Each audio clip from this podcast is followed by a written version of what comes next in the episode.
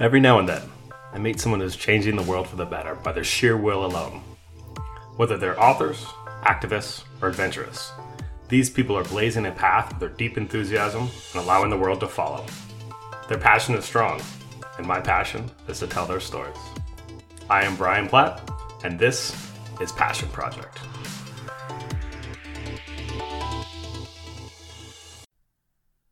What's going on, everyone? So, in this episode of the podcast, I speak with Thai Nguyen of Save Vietnam's Wildlife, a nonprofit based in Vietnam that helps the world's most trafficked animals, the pangolin. Um, so, you've probably heard a lot about pangolins in the news lately, um, especially with the advent of COVID 19. Um, pangolins are very prized for their um, scales, for their sometimes even their blood, even their, their meat. Um, and they're sold in wet markets throughout China, throughout Vietnam, throughout Southeast Asia.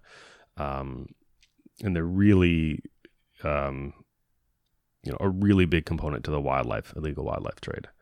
Um, but they also carry a disease, a virus very similar in genetic structure to COVID 19. So the overwhelming science um, is that COVID 19 has come from one of these wildlife or these wet markets based in China. Um, whether it came from a bat, whether it came from a pangolin, whether it came from another species, it is a huge indication that what we're doing is not sustainable and is not um, natural and cannot last. Um, the issue, though, when speaking with Thai, I realize how embedded this is in culture in Vietnam, in China, in Asia. How long, how many centuries people have been using pangolin parts for, um, you know, what's considered traditional Chinese medicine. The problem is, um, people are actually taking pangolin scales with proven medicine and thinking that the pangolin scales is what's making them feel better. Well, I get news for you. It's not. I mean, pangolin scales are made from keratin, the same thing as our fingernails, the same thing as rhino horn, which doesn't do anything for you, um, for your health. The other thing is, you know, again, when speaking with Thai, like uh, people claim that there's no side effects to having pangolin scales, to consuming pangolin scales. Well, that's probably because they don't do anything. Um, and this is very difficult for Thai. Like he has to spread awareness he wants more than anyone to save these species. He wants more than anyone to um, reverse this trend of uh, wildlife consumption. But he has to do so by not, by walking a very careful line, by not talking about how rare pangolins are. Because by talking about how rare and how endangered they are, will thus have more people drive up more demand for an already diminishing uh, and vanishing product. So this is something I didn't even consider, uh, which is probably says a lot about like my knowledge of supply and demand, but it's crazy because that's why that's why Thai wants to save them, but he cannot let on publicly that he wants to save penguins because they're so rare. But with that, Thai refuses to believe that he's fighting a losing battle, and I'm with him. You can hear it in his voice. He's completely no nonsense.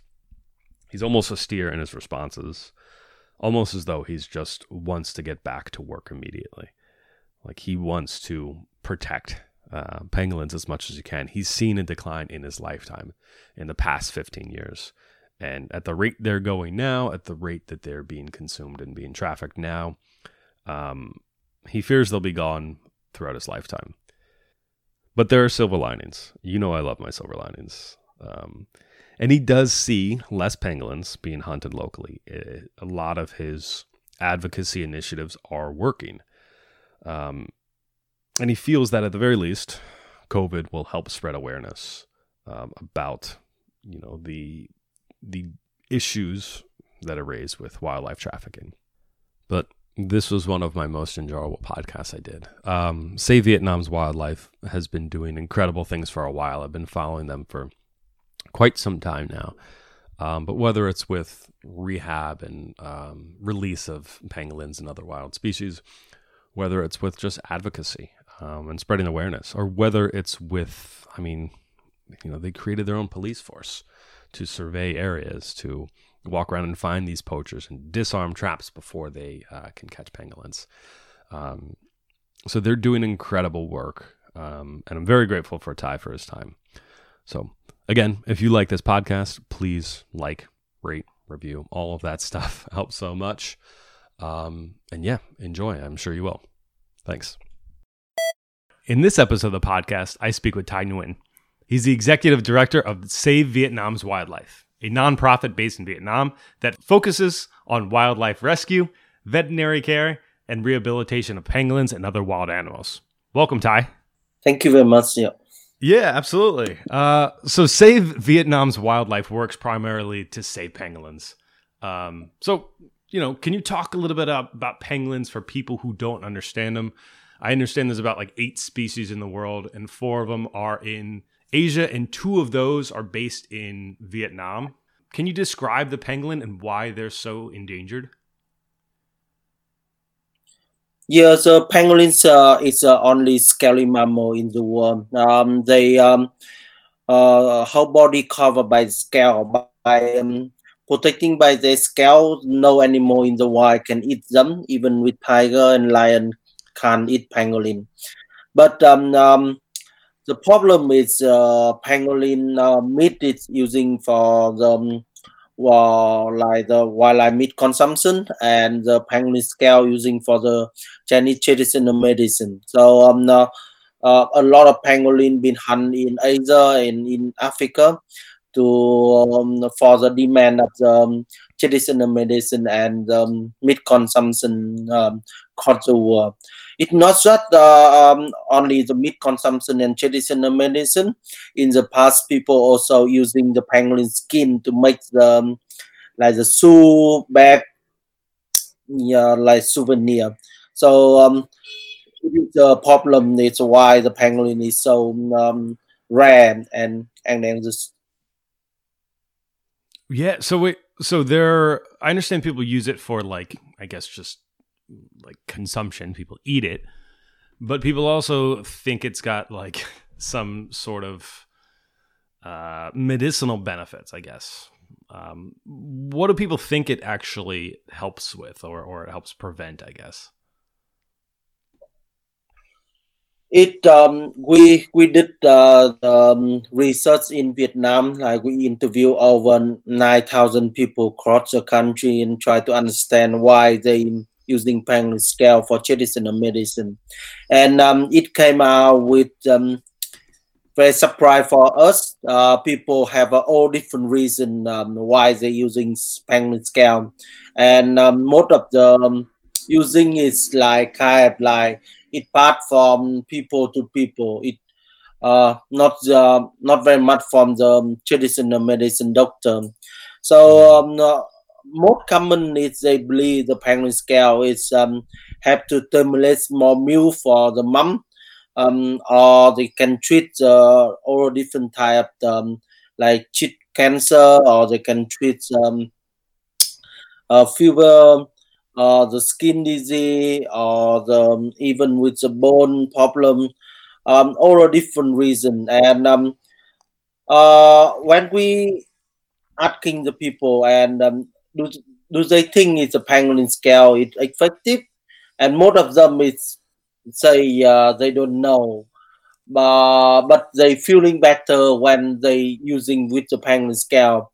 Um, I think um, it's hard to say pangolin scale it have a medical value or not, but um, from my feeling when we interview a lot of people, it's uh, uh, by because they believe the pangolin scale is kind of the traditional medicine, and by using the pangolin scale, they they feeling better, then their body uh, respond better, they are more happy, and their body provide more like a anti thing to um, kill with the disease, and normally people get better with that.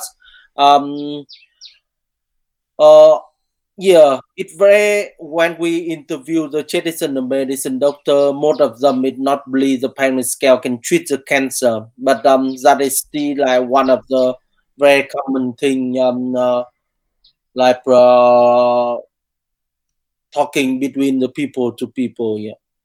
Hmm. So it sounds like it's it sounds like it's being prescribed, I guess, but not really from people that aren't really doctors, just kind of people. And it's been around for such a long time that people still think it has some effect and it makes them feel better, although it's probably not that. It's probably like some sort of placebo effect, maybe. Yeah, sometimes uh, when we asking the um, people and they often using both like they using both traditional medicine and they also it's using the um, the the they using them uh, uh, new modern medicine. Uh, but because they uh, they believe in the traditional medicine so when they get better they they believe it's come from traditional medicine it's not modern medicine. One of the um, very positive thing from the traditional medicine is they have a very low negative impact. Hmm. for example like with the modern medicine. You you can you can't really like using the wrong medicine to treat for the something. But um uh, uh, with the traditional medicine like using a bit of pangolin scale or um using uh, eating a bit of pangolin meat it doesn't make any negative impact to the people even with they are ill Gotcha. So people are using the pangolins, are taking pangolin scales in conjunction with another, with actual, actual medicine, and then they feel better, but they think it has something to do with the pangolin scales because they're taking it at the same time they're taking, you know, medicine that would Yeah. make them feel good. Um, that's uh, that's that's wild. Uh, how has this been trending? Like, if this is something that's been around for presumably hundreds of years, are, are people doing it more often now? I mean, I hear a lot more about it, I guess, before COVID, and we can get to that. But it sounds like people are are still doing it to the same degree that they were hundreds of years ago. Is that is that right? Yeah, the traditional medicine is been using for a long time, but um, uh, in the past it's more uh, more is more common It's using locally. Uh, but it right now is quite a lot of the people in the city consuming the traditional medicine. It's part of the um, open communication, more common with internet everyone can finding information from internet even with some apply raising awareness campaign um, they not make clear message and people because it's like for example like we say like okay pangolin are very rare a lot of people are catching them for traditional medicine Mhm. uh, so they're going to eating if we say that message to the public a lot of them say oh okay, the pangolin scale is quite a lot of people use them and they probably very good and Ah. um, we should try that. So sometimes it's wrong message to send to the public. Um, you know, like when we're talking, a lot of people you or pangolin are become very rare. It it become more kind of like scarcity. People are said, okay, um, if I'm not taking it, someone will take it or they will gone. So it's better for me to take it now. Wow, that is yeah, I never thought about that. That's just supply and demand. If people think that this thing that they think works and that they think cures whatever cancer or what have you, if they think that that is going to be gone in a few years or that everyone's using it, then they're going to use it even more. I never considered how I guess I never considered how people would, you know, take that message. So how do you how do you do you try and stop people from using pangolins as you know as traditional medicine how do you stop that?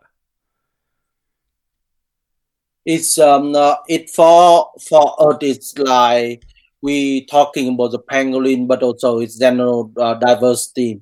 We're not talking like species extinction or anything like that. Um we more focus on what impact if the species is not exist what is impact if the biodiversity loss and what is impact to our economy our vietnamese people or like something of the, the proud of the ourselves.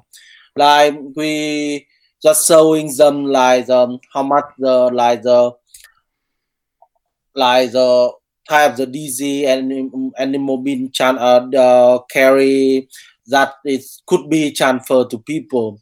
We also we're mm. talking uh, about the loss. We're talking about a lot of story. The species are uh, losing um, uh, impact to diversity, increase of other species.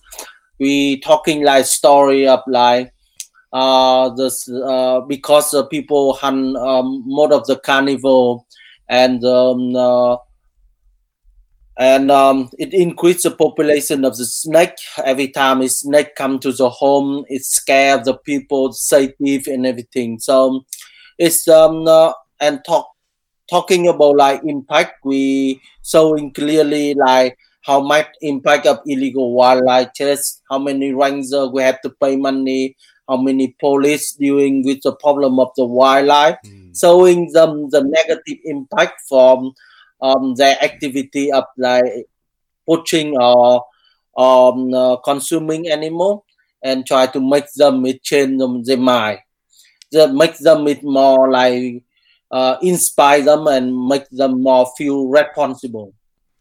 Gotcha. Okay, and you've got to do that all without saying that they're scarce. You you explain how important they are, but you can't say that they're scarce because then you you know that will make people potentially want them more.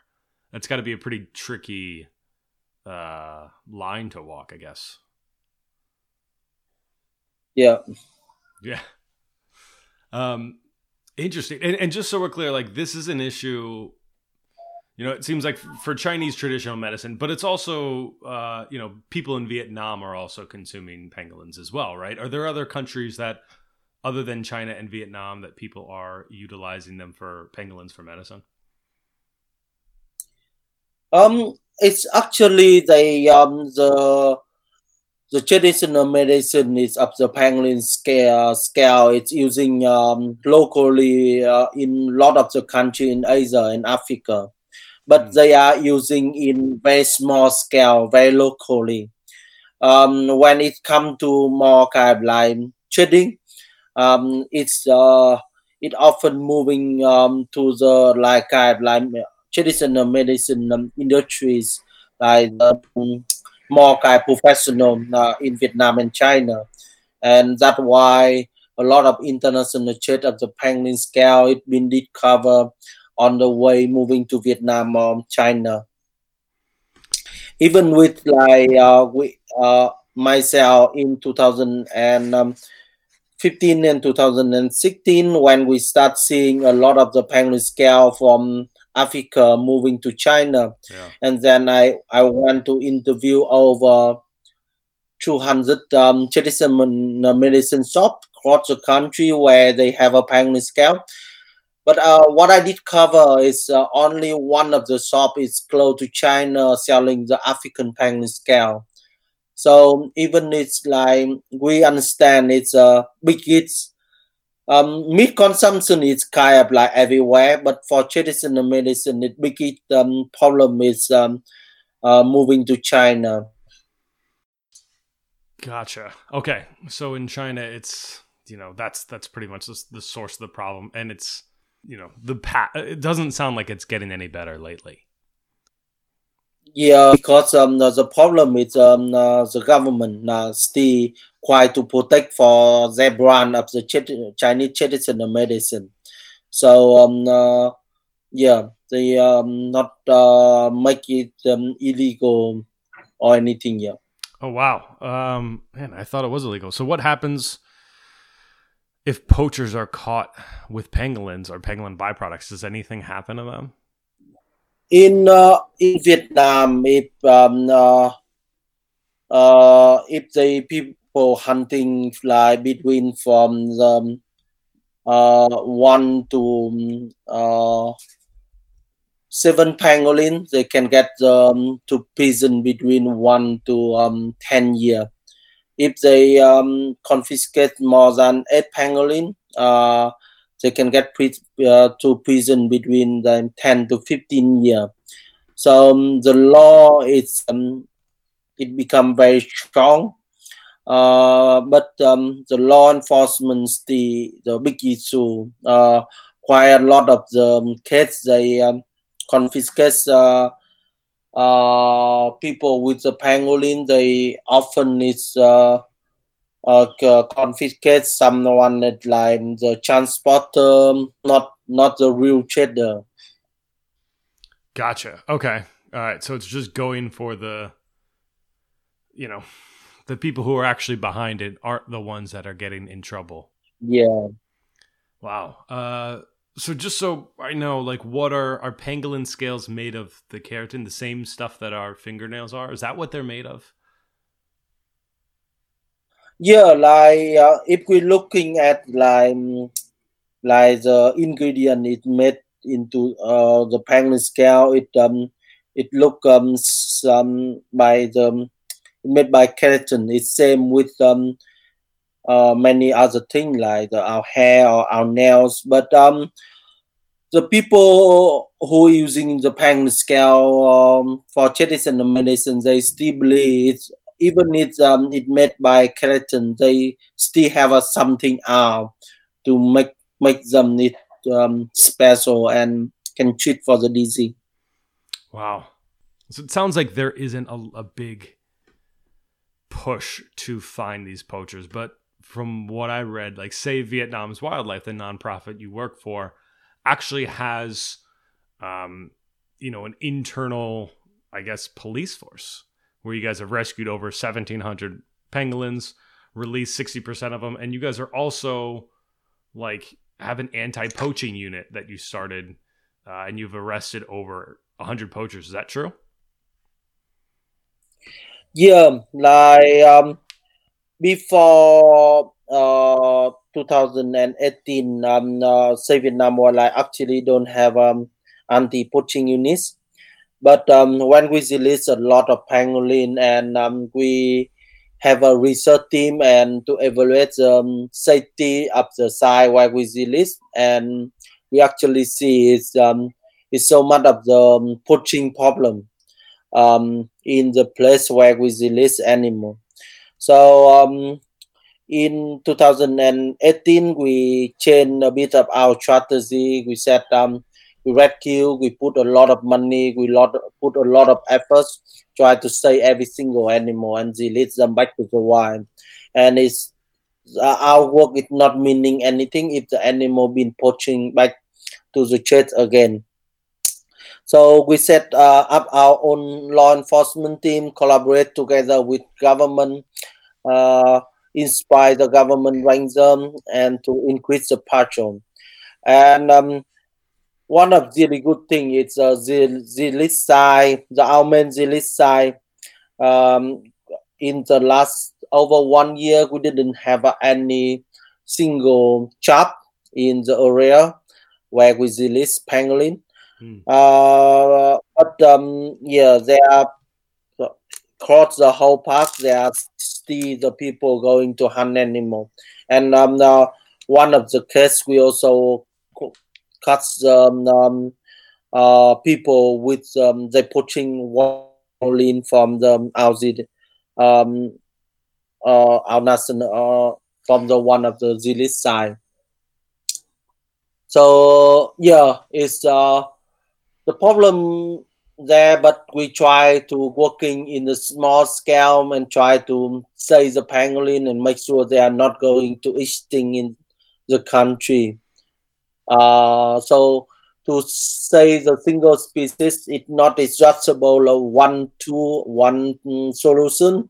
Like we need to working to rescue them, we need to carry research to understand how they are doing after we release them back to the wild. And also we need to protect them at the site where we release them. So okay. So so when you release them, how do you guarantee or what do you do to make sure that they won't come back? So, what I understand is pangolins are just so sought after and, and frankly so rare. Um, like, how do you make sure they don't get captured again and they don't get uh, you know poached again? The ones that you release. it's uh, one of the thing. It's like um, uh, we are together with like increased law enforcement at the Zilit side. Uh, we also with uh, collaborate with local government and uh, we also with raising awareness for local community. We um, invite all of the pang of uh, wildlife hunter into the workshop, talking uh, clear, explain with them clearly the what happened if they are going to catching the animal, uh, what the type, the law we apply with them, inspire them, but also we try to guide them some of other thing to do in terms of going to hunt. Um, uh, at the side where we list, we put um, uh, we put the um, uh, microchip on every single animal we list oh, wow. and try to monitor. So every time the penguin come from the church, we um, uh, we scan uh, with the microchip scanner and see as an animal it pick up from there. We also put um, the transmitter like VHF or GPS transmitter on pangolin and um, following them. Uh, it's not with every single animal we release, but with a small number of pangolin, over 20 animal. Uh, so we monitor where they go, how they doing, are they still survive. Uh, we're using the technology like drone. So we put the transmitter on the pangolin and we're using the drone to pick up the signal from the pangolin. So we oh. fly drone around the Zilit side to pick up the signal and locate where the pangolin. So that it help us to to continue to monitor them after we release them. Wow. Okay. So you're, you're releasing them. Uh, you're able to track them with the microchips and also with drones. That's really sophisticated. That's great. Yeah. So, well, interesting. So, what? Let's say, let's say you weren't able to do this work. Let's say you weren't able to do the public awareness. You weren't able to do the veterinary work you're doing, the rehabilitation. How long do you think penguins would have before they're completely extinct in the wild? It uh, it's really hard to say, but um, experience from my life um, uh, in um, in uh, late of uh, 1980 uh, when I like uh, seven eight year old and um, uh, I just saw a lot of the pangolins uh, next to my house uh, mm. in one of the like um, fruit farm near to my house, and uh, we see a lot of pangolin burrow or even seeing pangolin in the wild. And 15 years later, uh, that is a, the Chinese pangolin. It's one species of the um, pangolin in Vietnam. Mm-hmm. And 15 years later, we didn't find any pang- Chinese pangolin in the wild.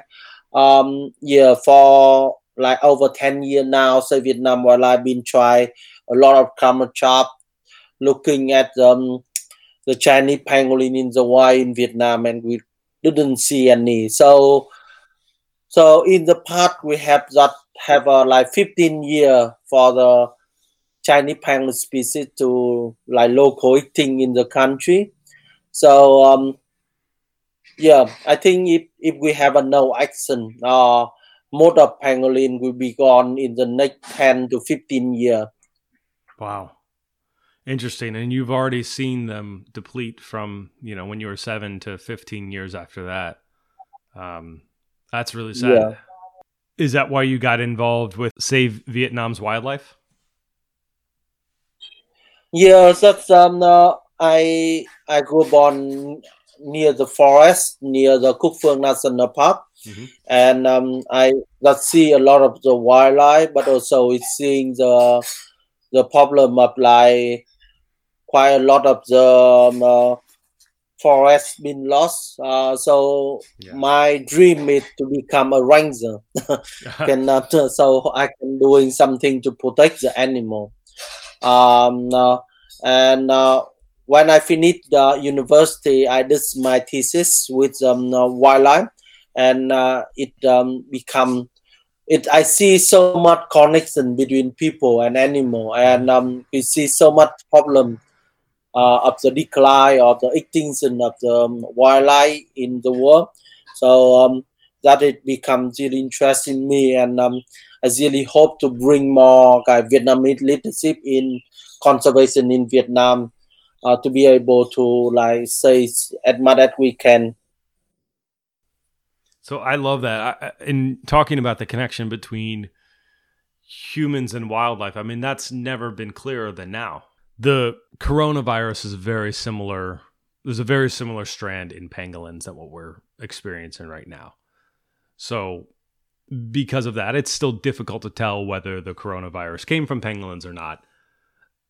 But us encroaching upon, you know, potentially food sources or or um, wild animals that we shouldn't be farming in this way is going to have detrimental issues and detrimental consequences uh, if we continue doing it no matter what.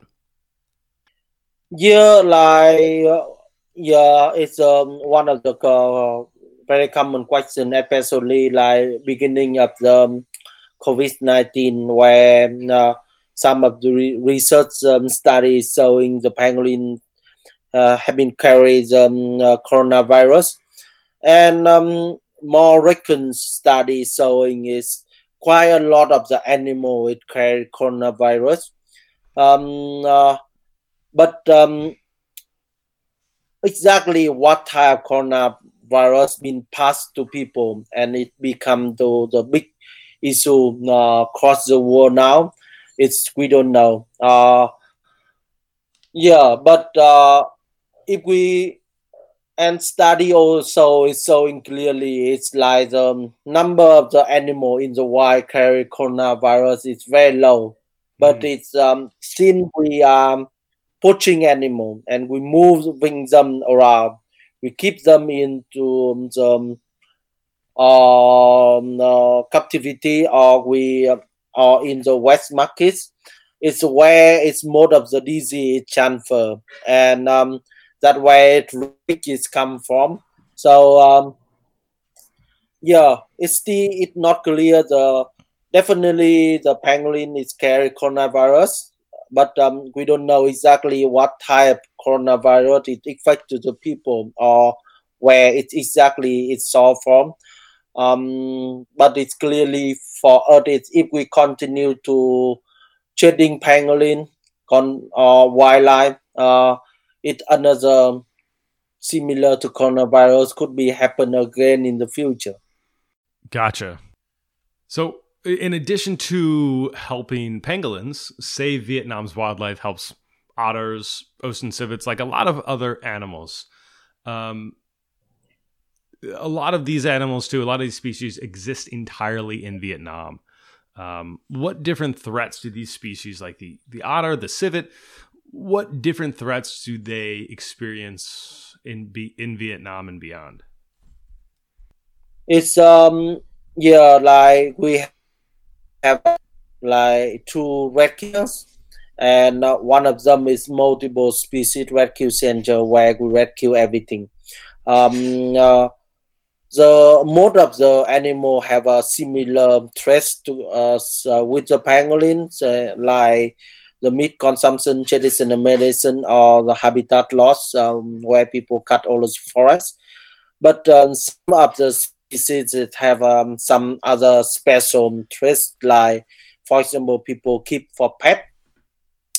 Mm. It become uh, kind of like quite common. Uh, quite a lot of young people they love animal, but they love the wrong way. They um, buy the animal from the church to keep at home and take care for the animal, and that is uh, actually uh, um, the uh, poaching and shedding of the animal in the wild, um, and um, that it become also it's a big issue.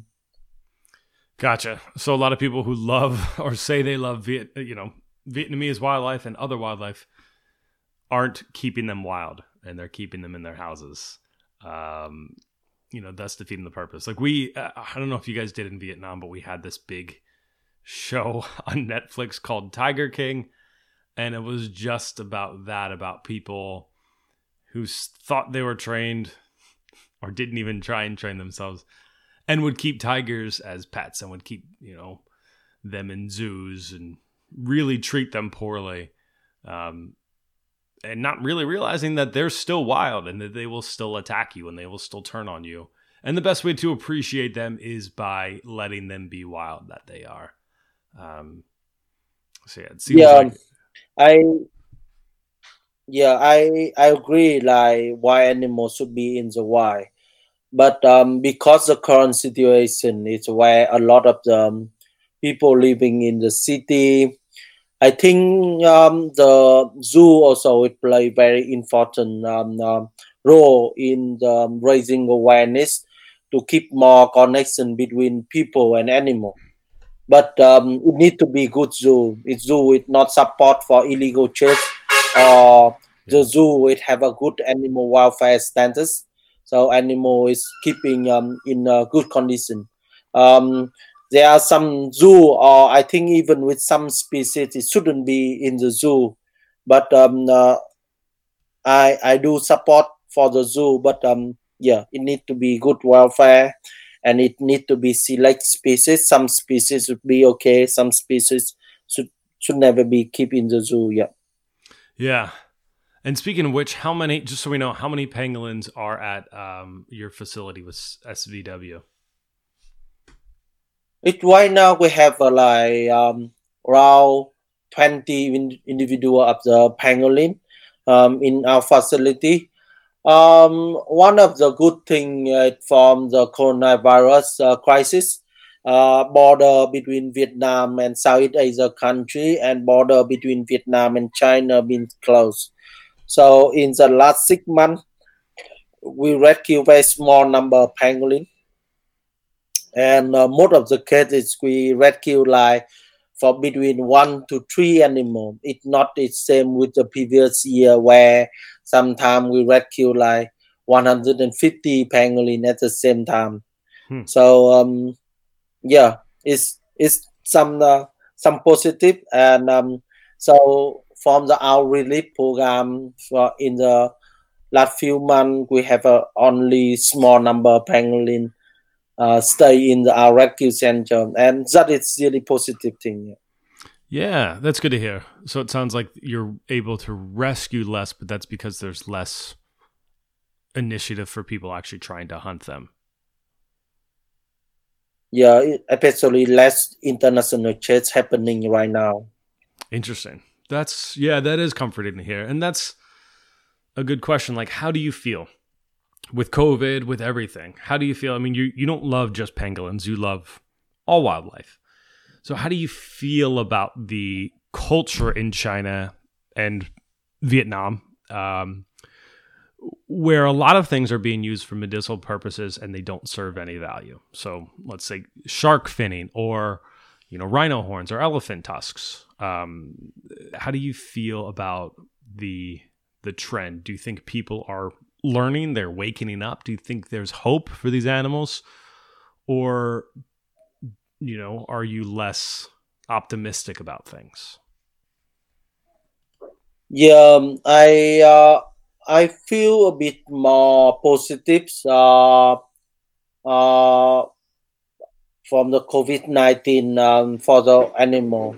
I see the Chinese government is act uh, much quicker. They change the law. They um, um, ban the like wild mammal consumption in China. Um, they um, close quite a lot of the wildlife farm, stop, uh, start um, uh, close some of the wet markets. Um, also, with uh, we see some of the positive where the Chinese um, uh, um, Ministry of Health also will start um, uh, uh, remove pangolin out of the list of ingredient for the traditional medicine. Mm. Um, that is not happened in the past because uh, in the past we just see the um, uh, the pangolin scale from stockpiles the been uh, sent to the uh, traditional medicine um, um, uh, for the for the using legally in China. So yeah, it's um, it's some positive, and I think it um, people should should be uh, care more. Yeah. But uh, we experience is uh, a similar trend happened when um, with SARS in 2003 when uh, we discover it SARS it's um, uh, the virus actually came from the bat and um, bat crossed to um, uh, and then to people. So people are very care at um, uh, after the um, problem and also with especially in China. But few years after that, kind people forgot about it. So I think um, this crisis is actually the opportunity for us to to raise more awareness to people to understand the problem. Uh, uh, they should leave the animal in the wild. Um, the animal is not for the medicine or for the keeping uh, them in house. So um, that is um, to to avoid kind of like same issue happen in the future. Yeah, so it sounds like now is the perfect time to be raising awareness, but also we got to move fast, right? I mean, people forget quickly. They they'll go back to their old ways, like you mentioned in 2003 when this happened uh, previously. So it's important to move quickly, like you guys are doing. Um, what successes yeah. has I understand you've been around for about five years. What successes have you seen? Um, whether it's with legislation or just with rehabilitation, what has Save Vietnam's wildlife been able to accomplish? The um, the success uh, uh, with us, like since the coronavirus um, happening, is um, we see the Vietnamese government also with care more, listen more, and act more to combat illegal wildlife chase.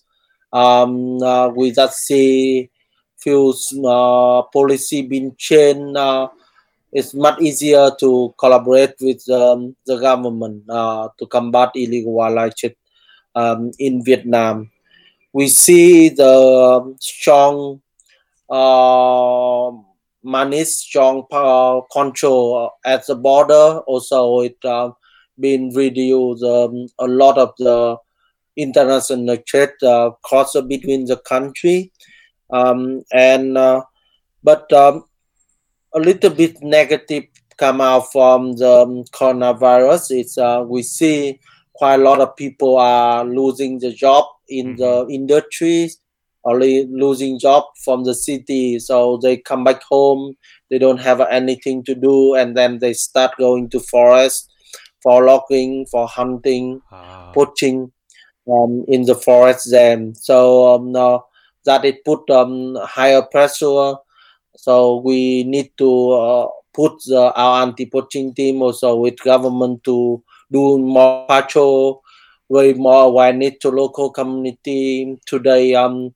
we uh, organize um, the workshop to uh, for over 60 rangers uh, in Pu Mat National Park and to uh, like provide the skill and knowledge how to inspire people uh, to get them care more for the wildlife and not going to hunt.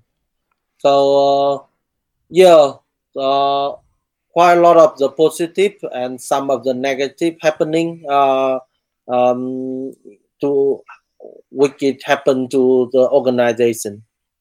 Yeah, I can see that, and um, yeah, that's one of the sad things about this whole thing is pangolins are relatively easy from everything I read and see. They're easy to hunt. Their defense mechanism is they roll up into a ball and then people just put them in a net. So I could see if you don't have a job, if you need money, if you used to work in the city, now you don't have a job, someone's desperate, I could see them wanting to do whatever they can to feed their family. And in this case, if they if, if pangolins, if hunting pangolins provides them with such a good income, I could see that temptation. But it's just such a terrible way. I mean, people think they're hunting them, but it's really like it's it's easier than shooting fish in a barrel. It's just you walk up to them and they turn themselves into a ball, and then there you go. And that's how, from my understanding, that's how most of them get caught, and that's how they're so. That's why it's such a big issue right now.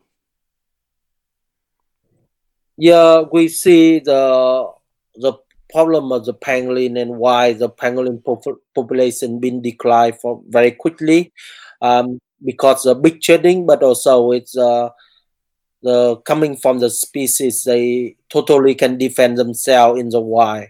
And um, uh, the pangolin burrow is so easy to see in the wild. If, um, and also it's they often use the same burrow. So um, uh, wow. so that is the why they uh, very easy to hunt. They also with very low breed animal. Um, uh, the pangolin is like they only give birth like uh, a maximum like one per year. So um, that is different with um, many other species. They can like cope very well with um, poaching, but its pangolin is not a very slow breed anymore.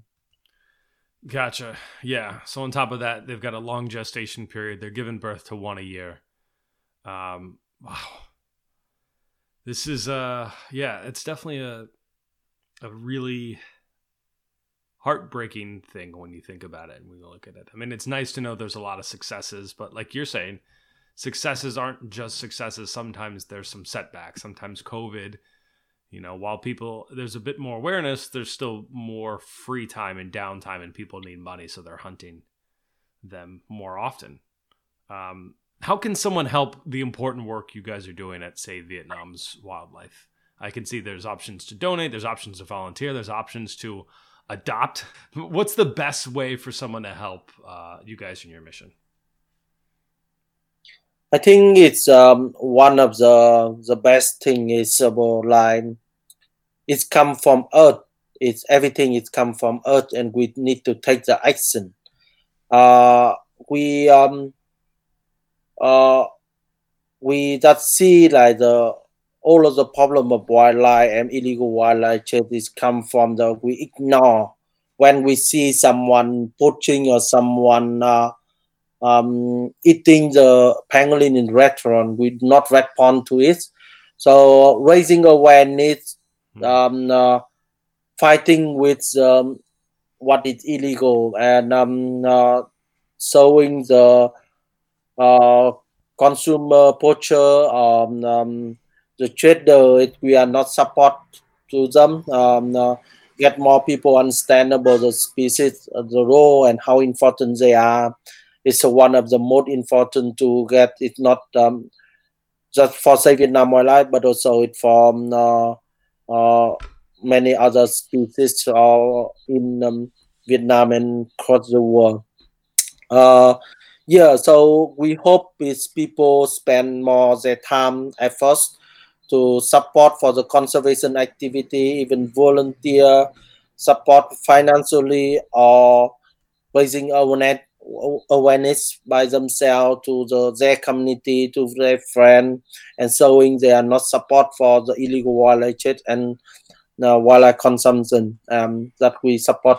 Uh, gotcha, gotcha. Well, I will do my best to spread the message, spread the news. Um, I want to thank you, Thai, for your time. I really appreciate it, and uh, yeah, I mean for the work you're doing for the world's most trafficked animal, the pangolin you know it's it's invaluable. So i really want to appreciate your time. I know you're super busy. Um, and yeah i would absolutely do my best to to share the news and to spread the message about the plight of the pangolin. Yeah thank you very much for the um, for helping us and also it for helping the um, pangolin. Um, it, it really need to uh, people like you to um, to press the message more to let the world understand better about the species and it's it's not just a Vietnam wildlife or few uh, conservation organization can say the animal. We only can say the animal if, if it come from all of us. Um, yeah, thank you very much for helping us and helping the pangolin. Thanks for joining. You like that episode, feel free to rate, view, and subscribe. That actually really helps. If you haven't seen it yet, take a look at the accompanying blog. Don't forget yourboots.com, where you can read more and see photos for all the interviews. Until next time, take care.